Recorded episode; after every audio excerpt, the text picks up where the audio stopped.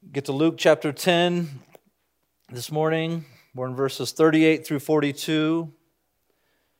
Listen to him. Those are the words from God the Father concerning his Son. If you remember, if you've been with us in this series in Luke, Jesus had taken Peter, James, and John up a mountain, and on top of that mountain, to those three disciples, he unveiled his shining splendor and his majesty to them.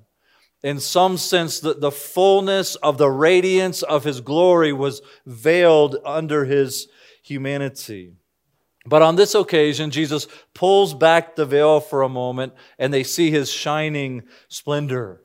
And the Apostle Peter did what the Apostle Peter does he began to talk. And in the middle of his little speech there, God the Father interrupts Peter and says, This is my son, my chosen one. Listen to him. And one of the fun things about preaching verse by verse through books of the Bibles, we see themes kind of come back to the forefront. And that's what we have here another reminder of the importance of listening to Jesus, listening to the Son. There is nothing more pressing than hearing and believing and keeping the message of Christ. But since we are frail and weak and, and sinful people, we are often distracted from that which matters most. Everything else in life feels so necessary, it, it feels so urgent to us. You know, we just prayed about a few of these things in terms of our calendars or a busy week at work Maybe we have some family obligation this coming week. Our daily routine, our appointments, they can, they can pull at us and they scream at us that they are more urgent than that which is most urgent. You know, many of these things are important, but we see this morning in our text, but one thing stands above them all. So we gather this morning to remind ourselves of what is most necessary, what is best. We encourage each other, and God reminds us through His Word what truly matters listening to the Son. Many of us are, are familiar with the story of Mary and Martha, and it's always it's always fun to preach familiar texts, and it's always a challenge to preach familiar texts, as many of you know this story. What we're going to do is we're going to look at uh, one of these ladies at a time. We'll look at Martha first, and then we'll look at Mary. We see first the subtle danger of distraction. The subtle danger of distraction. You know, I've got verses here, but we are going to kind of jump around and look, look at each of these ladies. Look at verses 38 through 40, though. Now, as they went on their way, Jesus entered a village, and a woman named Martha welcomed him into her house. And she had a sister called Mary who sat at the Lord's feet and listened to his teaching.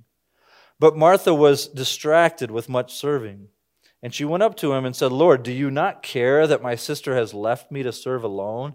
Tell her then to help me. So, as Jesus continues his ministry, knowing that his ultimate destination is to arrive in Jerusalem where he, where he will be crucified, resurrected, and ascended to the right hand of the Father, he enters a, a, little village here as part of his traveling ministry, as part of his teaching ministry, as part of his training of his disciples. You remember back in chapter 9, Jesus has set his face towards Jerusalem. Now, putting, putting details together from other gospels, this village is a village called Bethany that's, that's outside of Jerusalem. But Luke is a lot more interested in the events that take place in this village rather than providing details about the village so that he doesn't even mention it. And there's a lady in this village named Martha who welcomes Jesus into her house. And if you remember in, in previous passages, when Jesus sent out disciples to go preach and proclaim the message of the kingdom, he said, There will be many who reject you. And this is what you do when you are rejected. But there will be some who welcome you. And when they are welcomed into the home, it was, it was evidence that these people were sensitive to the message of the kingdom. And Martha is one of these ladies. She welcomes, she receives Jesus into her home. You know, at some point, you, you know, Mary and Martha and their brother Lazarus, who, you know, you can read about that in the, the book of John. At some point, they become close friends with Jesus. In fact, it says that Jesus loves Mary and Martha and Lazarus. But we're, we do not really know how this all falls in terms of the timetable. This may be their first interaction, it may not be. But she receives, she welcomes Christ into her home. And there were pretty lofty expectations when you received somebody into your home. There, this was a, a, big hospitality culture. Remember back in Luke chapter 7, in verses 36 through 50 with the, the woman who was known in the city as a sinner and she came in and she was weeping and she, she, didn't, she didn't have anything to wash jesus' feet with so it was her tears and her hair and she anoints jesus with, with oil and jesus wanted to demonstrate to simon the pharisee that, that simon you don't love me because you don't know that you need to be forgiven of your sins well what did jesus use to prove to simon that he didn't love jesus he didn't show him hospitality. He didn't wash his feet when he came in. He didn't anoint his head with oil like this lady did. He didn't greet him and receive him the way he should have been greeted and received. So there's these lofty expectations for hospitality, and Martha gets busy serving. You know, it's probably the meal that is taking up the bulk of her energy at this time. And she's, she's getting with it right in the kitchen. She is, she's getting busy being a hostess. Meanwhile, her sister Mary sits, her, sits herself at the feet of Jesus and begins to hear his teaching. In fact, you can notice in the text there the, the contrast that is set up in verses 39 and 40.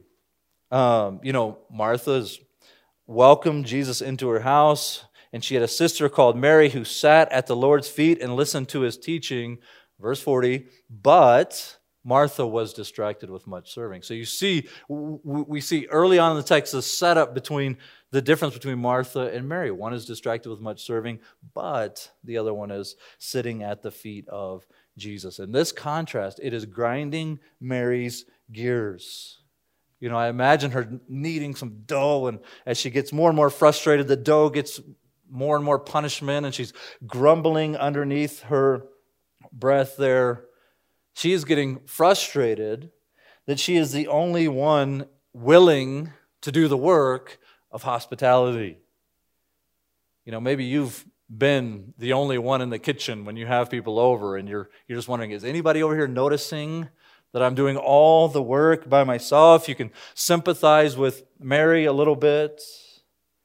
And Martha reaches a, a, a tipping point. She's had enough. She's feeling deserted, abandoned to the kitchen, relegated to do all the chores all by herself. And she has convinced herself that she's the only one in the house willing to do what is necessary. So, in her frustration, who does she go to? She doesn't go to her sister, she actually approaches Jesus. You can see her words there in the middle of verse 40 Lord, do you not care that my sister has left me to serve alone? You can hear the, the, the, the, annoyance and the irritation in her words. You do care about this, don't you, Jesus? There seems to be sort of an underlying subtle accusation since she goes to Jesus and asks him, doesn't he care, that this is really Jesus' fault that Mary isn't helping her. You know, Jesus, you're the authority here. You should do something about this. And then she goes even one step further and she tells Jesus what to do. Tell her to help me, Jesus. You know, since we know what Mary's doing, she's sitting there and she's listening to the teaching of, Christ. Martha is saying, Jesus, quit teaching my sister and tell her to get into the kitchen and start helping me.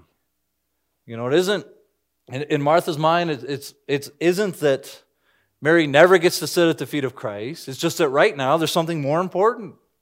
And that something more important is hospitality. It's, it's being busy. Now we know, many of us know, how this plays out. Many of us are familiar with this text. But we can imagine, you know, for those, those in the room, we're assuming when, when Martha welcomed Jesus that she also welcomed his disciples. Imagine being in the room when, when this plays out. Jesus is teaching. Martha bursts through and she is fuming. She says what she says to Jesus, essentially questioning him and telling him what to do. Imagine being in the room and you're wondering, is she right? I mean, should, should somebody be in there helping her? Or more likely, they're wondering, how in the world is Jesus going to respond to this question? To this frustration, to this demand. And we see there in verse 41 how Jesus responds. And first, he, he repeats her name. He says her name twice Martha, Martha. When a name is repeated twice, it's, it's a sign of emotion. Here in this context, it's likely that it's a, a sign of Jesus' tenderness, that he's not flying off the handle in light of questioning and and demanding, but he speaks to her, yes, in a form of gentleness, but also with the authority of the Son of God, he corrects Martha. And you know, if we don't pay careful attention to Jesus' response, we, we might misunderstand and misapply this passage. We might, in a really quick reading of this text, think that, you know what, serving is not important what really matters is just being contemplative all the time and just sort of living life, uh, just thinking all the time. Let's just go be monks somewhere together. But that's not what Martha is corrected for. Look again there in verse 41. Martha, Martha, you are anxious and troubled about many things. She's corrected for being anxious and for being troubled about many things. If Jesus were saying, you, you, don't worry about serving, that wouldn't sit with the rest of Scripture. It wouldn't sit with the rest of Jesus' ministry and his teaching. Luke had just recorded for us the, the, the, parable of the Good Samaritan, where we learn what it is to love your neighbor and, and to be a neighbor. And it's to demonstrate self sacrificial love that inconveniences you. Also, later on, Jesus will tell the disciples, Who's the greatest among you? It's the one who serves. So, Jesus isn't pitting serving, self sacrificial service, and sitting at the feet of Jesus. Remember the contrast in verses 39 and 40.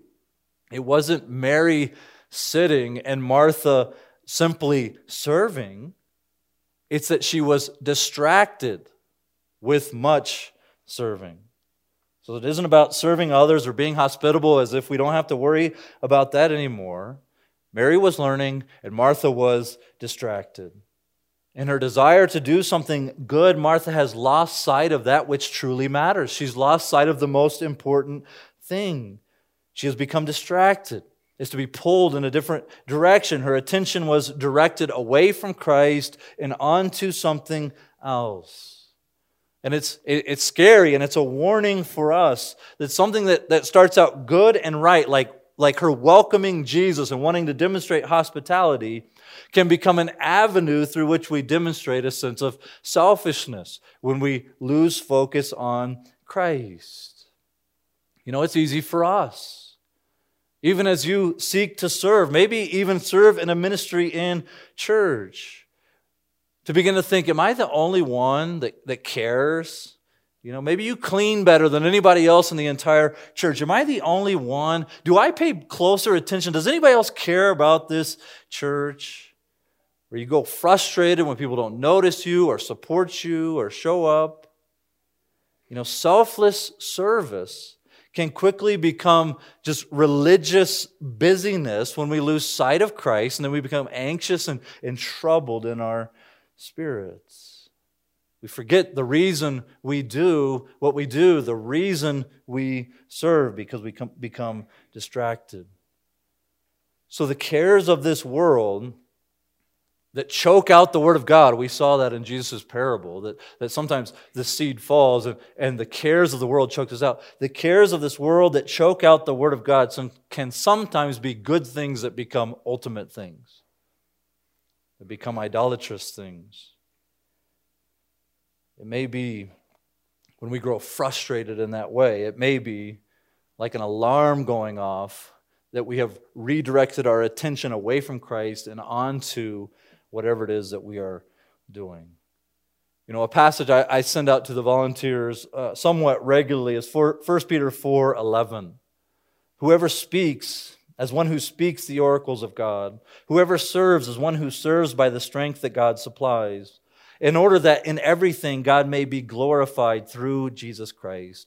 To him belong glory and dominion forever and ever. Amen. We do everything we do for the honor and glory of the Lord Jesus Christ.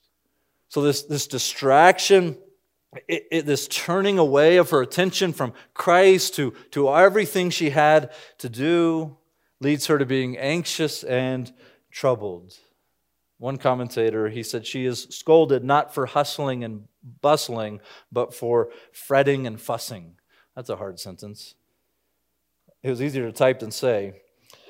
She is scolded not for hustling and bustling, but for fretting and fussing.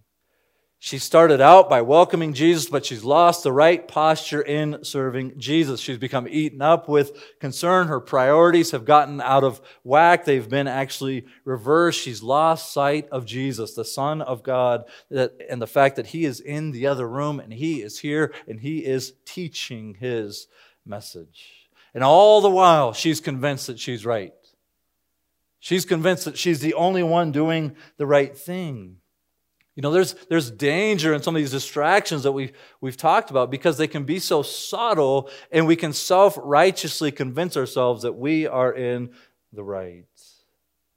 We want to maintain our focus on Christ.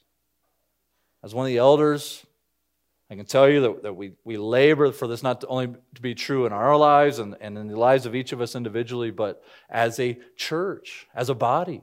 We want to lead in such a way that we don't get distracted by that which um, is not primary. So you can pray for the elders of this church that we would have discernment to lead in a way that keeps the church focused on that which is necessary. You know, there's important decisions to be made, there's things to be done and around the church, there's ministries to be led, there's money to be spent, there are people to be served. But ultimately, we want all of that, all of that to be subservient to the message and the teaching of Christ. We want those things to be secondary and actually flow out of our commitment to Christ Himself, our commitment as a church to grow in the grace and knowledge of our Lord Jesus Christ.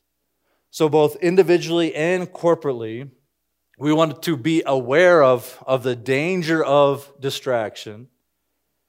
We've been hinting at it all this time, but we, we might ask in, in light of that. So, what is it that we need to protect? What is it that ought to be, be the main thing? Well, we see in verses 41 and 42 the priority of sitting at Jesus' feet.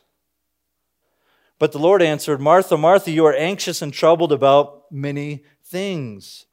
But one thing is necessary. Mary has chosen the good portion, which will not be taken away from her. You know, in one sense, Martha is making a mistake that probably everybody in this room has made. She's getting bogged down in the details of hospitality and forgetting the point of serving guests in the first place is to enjoy the company. You ever have a fun party planned and you end up fighting all day because the house, me either. But, you know, we get distracted. You know, the meal has to be perfect, and I have to cook this right, and the steaks have to be the right temperature, and everybody has their own temperature. Martha's making a mistake that likely we have all made. But when the company that's coming over is Jesus, the mistake is magnified to a whole new level of meaning. You know, Jesus had already taught his disciples that they are blessed for seeing the fulfillment of that which was promised. The prophets wrote about these things and they wanted to see this day. Blessed are you because you get to see the things that you see and you get to hear the things that you hear. You are in the very presence of Christ. You are so blessed to have this. The prophets long to see this. The disciples get to experience it, and Mary gets to experience this. But Martha's distracted. She's busied herself, she's become anxious and troubled. Mary, though, is sitting at the feet of Jesus, and she is listening to his teaching. You know, Mary doesn't actually have recorded speech here, but her, her, her actions speak for themselves. It's like the sinful woman back in Luke chapter 7. She didn't say anything, but her actions spoke very, very loudly. And, and Mary's actions speak loud as well, because to, to sit at someone's feet is a picture of placing yourself under that person's authority, particularly the authority of their teaching. You know, when Paul was recalling his former life in the book of Acts, he was saying, I was educated at the feet of Gamaliel. I sat at his feet. He, he was my teacher, he was my instructor. I submitted myself underneath his authority. So she sits down in the posture of learning from Jesus. You know, Mary is encroaching, even crossing social norms here. Women weren't to sit at the feet of a rabbi and to be trained by a religious leader, again, in this culture. You know, I was reading a, a memoir recently about a man who grew up in Mississippi and he, he grew up and he, he took a wife and he's, he's taking his wife to Thanksgiving dinner for the first time. And he's explaining to his wife that, that the, the, the tradition, at least in his part of Mississippi, I don't know if this is like more prevalent in the South or not, but he, in, the, in his part of Mississippi, in the South, the men ate Thanksgiving dinner first, and then the women got to come in and eat. And it wasn't like we do at potluck where the women get to get in line first, but the men are like right in line after. They waited till the men were done eating, and then the ladies got to come eat. And so he's explaining to his wife on the way down, listen, this is the way we do this, and you know what? There's there's like old reasons, you know, maybe the men had to go out on the farm and so they needed to hurry up and eat. And his wife's like, You're not going out the farm after Thanksgiving dinner. That doesn't make any sense.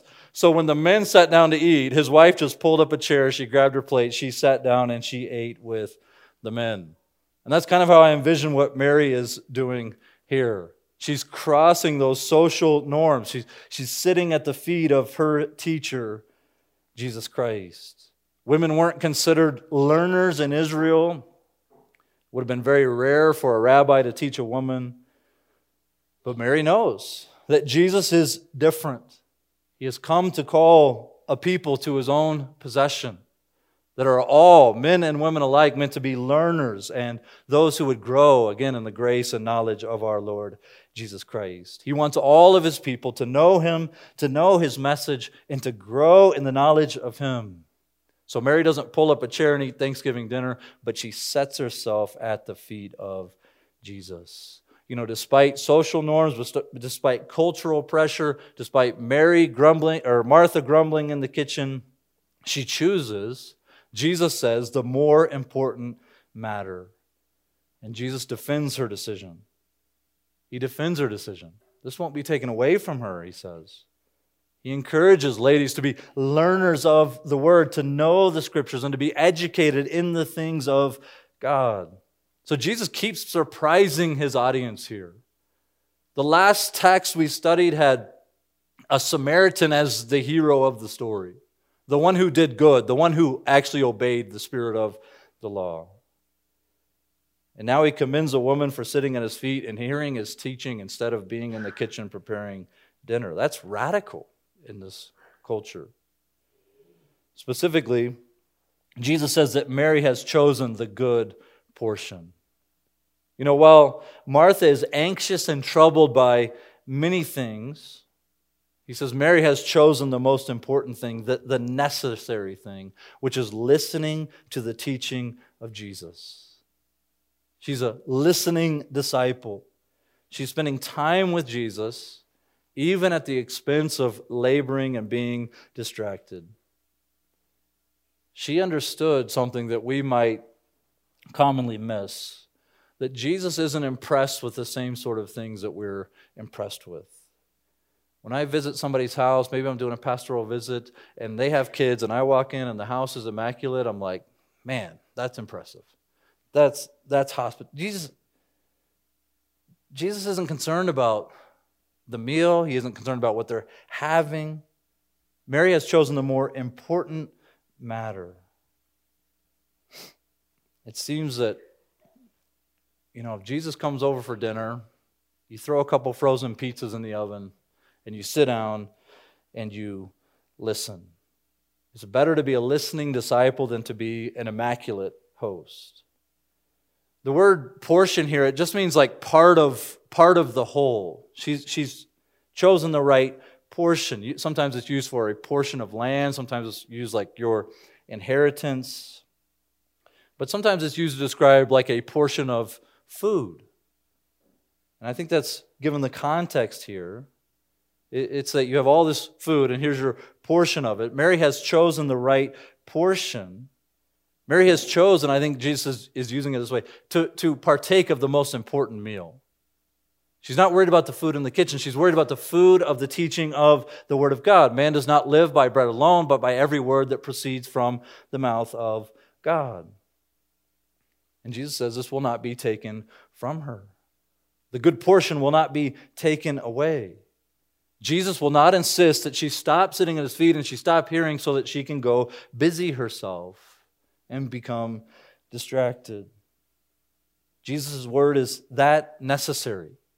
It is of the utmost importance, and it will not be taken from the one who sits down at his feet and listens, even if there's food to be made in the kitchen. So, what does this mean for us? How do we metaphorically come alongside Mary and say, scooch over a little bit? I too need to sit down at the feet of Jesus. Well, first, we should recognize that the good portion is hearing the word of the Lord. The most necessary thing is hearing the word of the Lord. Imagine Jesus were teaching this morning, but you didn't know till you got here. And now all of a sudden, half the church is downstairs in, in the dining hall and they're, they're making their casserole a little bit better because Jesus is here. And my casserole is not fit for Jesus. Meanwhile, Jesus is up here teaching. It'd be ludicrous. It'd be, it'd be ridiculous. We understand the importance of, of hearing the word of Christ. Now we know that Jesus has ascended to the right hand of the Father. We can't literally sit down at his feet. We can't sit down and listen to him audibly. But that doesn't mean there's no application for us here. You know, even, even prior to the death and resurrection and ascension of Jesus, he told the disciples that, you know what, when I, when I leave, I'm going to send the Spirit and he will recall everything to your remembrance. You know what? Some of those disciples wrote down for us the gospel and what Christ has accomplished for us. You know, we don't have everything that Jesus ever said recorded, but we have everything we need, we need to know Christ, to love Christ, and to obey Christ in the Word of God.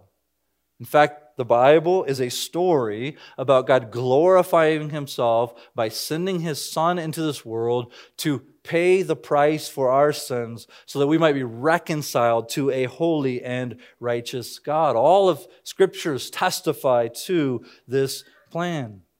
In the Old Testament, we learn about God as creator and he's holy and he's righteous and he's good.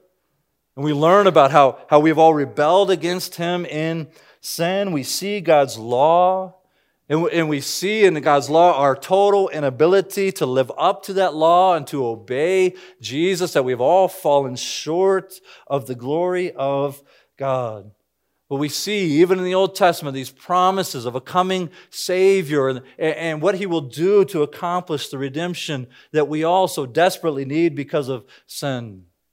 And the Gospels record for us the coming of Christ and in all humility being born, leaving heaven's glories, taking on flesh, so that he might be substitute for people like us. He lived a perfect and righteous life, perfectly fulfilling the law, never once sinning against the law that you and I have fallen so short of. But his mission was, was to come and to take the penalty of sin on himself. That's what Jesus was doing on the cross. He was bearing the penalty for our sins, and he, he accomplished it. He was buried, and he was resurrected demonstrating that he's victorious, that his work is completed, that his, his sacrifice is accepted before the Father. The epistles go even further and they, they fill in some of these details and they tease out the ways that we should respond to this message of the death and resurrection of Jesus Christ in our place for our sins. We should turn away from our sins and we should rely fully throw ourselves at the mercy of God, come to Him empty handed, however you want to say it. We renounce any goodness in ourselves, we renounce our own righteousness, and we come to Him and we say, Lord, I'm fully relying on the work that you accomplished for us. We're instructed in God's Word and how we can be forgiven of our sins. The epistles also instruct us in sound doctrine and how we might live in a God pleasing way, how we might live life unto the glory of God. And they point us forward to the return of Christ, where we will enjoy his presence forever. We might have the hope of eternal life. Nowhere else, nowhere else but the Bible do you get that sort of life giving nourishment. We go to the Word of God to learn about God and see Christ more clearly. And beholding the glory of the Lord, we are transformed from one degree of glory to another.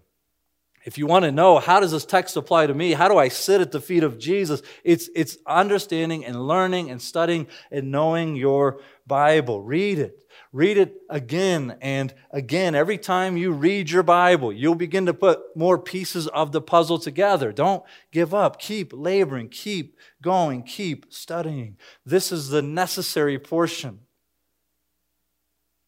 It's necessary.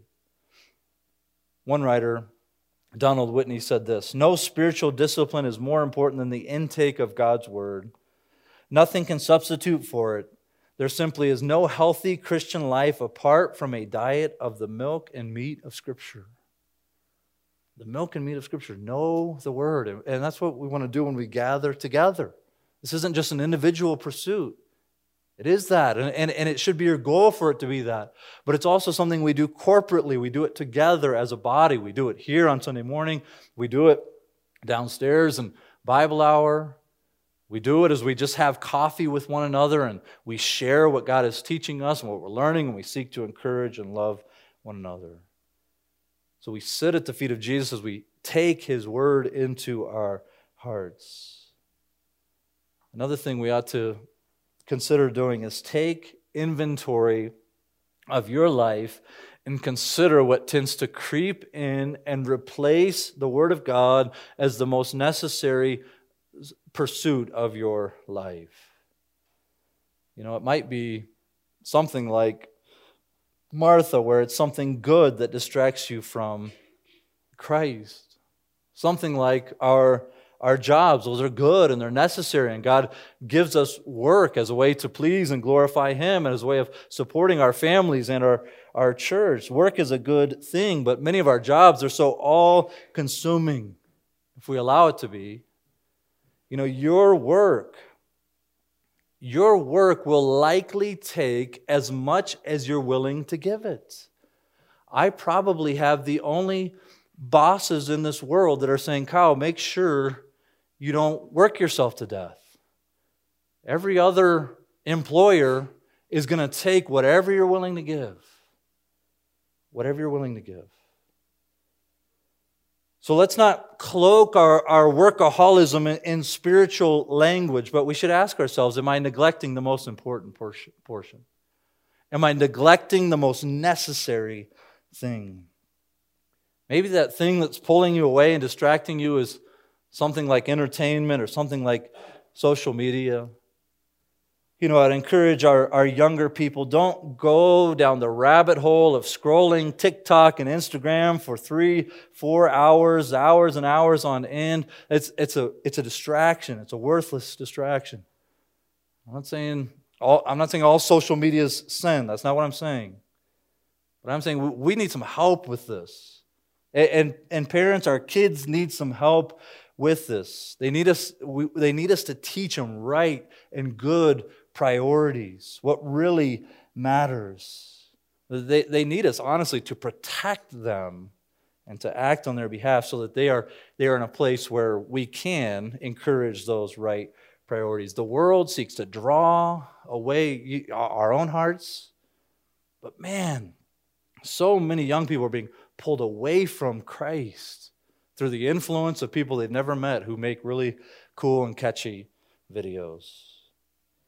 Whether it's work or, or social media or hobbies or friends or something else, the flesh tends to make these things feel so necessary, so important, so urgent.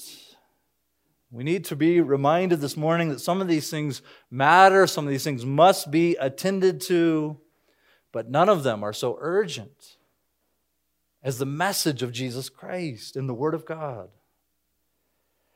Third, remember that Jesus isn't condemning self sacrificial service for others. He's not condemning self sacrificial ser- service for others. He isn't pitting the two against each other as if one matters and one doesn't matter at all.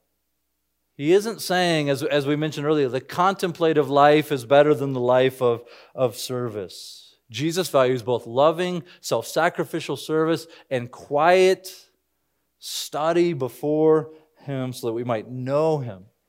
We might learn how to glorify Him. But how do these two fit together? How does sitting at the feet of Jesus fit together with self sacrificial service for others, the type of service we saw in the parable of the Good Samaritan? Well, we might say it this way selfless service, self sacrificial love begins when we focus less on keeping busy and more on what Christ delights to give to us, which is His Word mediated to us through the Holy Spirit of God. And we should gladly receive that.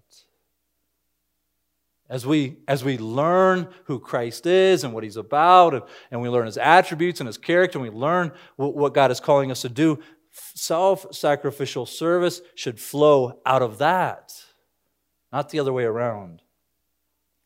You know, not too long ago, I was listening to the testimony of uh, uh, Todd Beamer's wife. If that name doesn't ring a bell for you, maybe the words United Flight 93 and the words let's roll will ring a bell. He's the man who, who was on United Night 93, on United Flight 93, on 9 11. He called 911 and reported that his flight had been hijacked and that he and several others were going to storm the cockpit there and try to overthrow the terrorists who had taken over the plane. You know, the operator later stated that Todd was so calm, she actually doubted the truthfulness of his story. Is he really on a hijacked plane? He doesn't sound like he's on a hijacked plane. He asked her to read Psalm 23 and to pray the Lord's Prayer over the phone. You know, we all know that plane crashed as they gave their lives to save many other lives. But his wife stated this Todd loved his life, but he knew his life was so much more than the 32 years he had on earth. His soul was secure even when his body wasn't, because Jesus was his Savior. His soul was secure, even when his body wasn't, because Jesus was his Savior. His self sacrificial act flowed out of his certainty of the person and the work of Jesus Christ that had been applied to him. And how does that knowledge come? How can we be certain that Jesus is who he says he is? How can we be certain that he is the Savior? It comes through the Word of God. The Word is necessary because it points us to Christ. It magnifies the glory of God through Jesus Christ as the Holy Spirit opens our eyes to see the glory of the gospel. Mary is commended here for choosing what is best and leaving something else for another time. You know, may we, as Christians and as a church, be careful that we're not distracted by things that are not our ultimate priority. May we be careful to sit at Jesus' feet and to devour his teaching and to take it into our own lives and to our own hearts as the most important portion. May our prayer be the prayer of the Apostle Paul found in Philippians 1 9 through 11. We'll close with this. And it is my prayer that your love may abound more and more. There's self sacrificial love with knowledge and all discernment, so that you may approve what is excellent, and so be pure and blameless for the day of Christ, filled with the fruit of righteousness that comes through Jesus Christ to the glory and praise of God. Let's pray together. Lord God, may we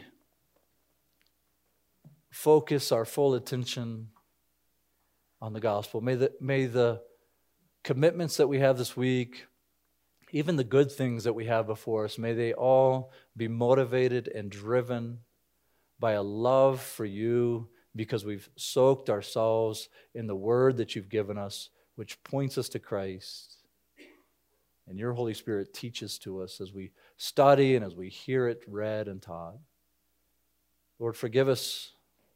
Forgive us for falling so short, for being so distracted. Lord, may you give us discernment as to what is best and how we might serve in ways that don't distract us. In Jesus' name, amen.